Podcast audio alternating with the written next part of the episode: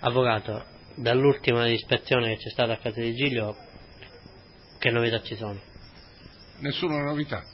Non sono riuscito nemmeno ad ottenere il video delle, delle, operazioni eh, finite il 10 aprile.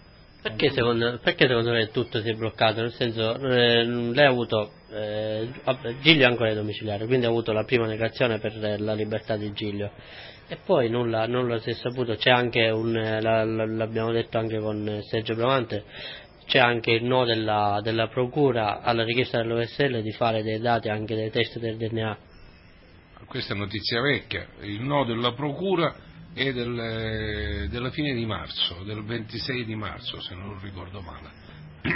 Sta di fatto che quegli accertamenti legittimi e doverosi che richiedeva l'OSL non sono stati compiuti a tutt'oggi dalla Procura della Repubblica, la quale avrebbe il dovere invece di compiere questi accertamenti perché ha il dovere anche di tutelare la posizione di Giglio, il quale sin dal primo momento sostiene di essere innocente, nel senso che i cani eh, killer non sono sicuramente del gruppo di quelli accuditi di Giglio.